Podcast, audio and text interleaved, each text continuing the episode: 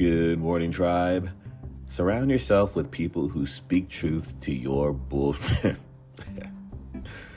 you need people in your life who are kind, accepting, and loving. But it is equally important to have people who speak truth to your bullshit.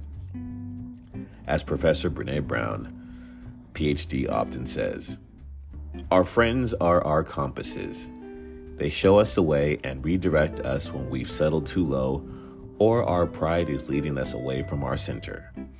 Our ego often gets in the way of true friendship because we feign the good stuff. The things that allow us to simply get by in life without having to work too much. We don't always want to be challenged because truth telling and honesty can hurt.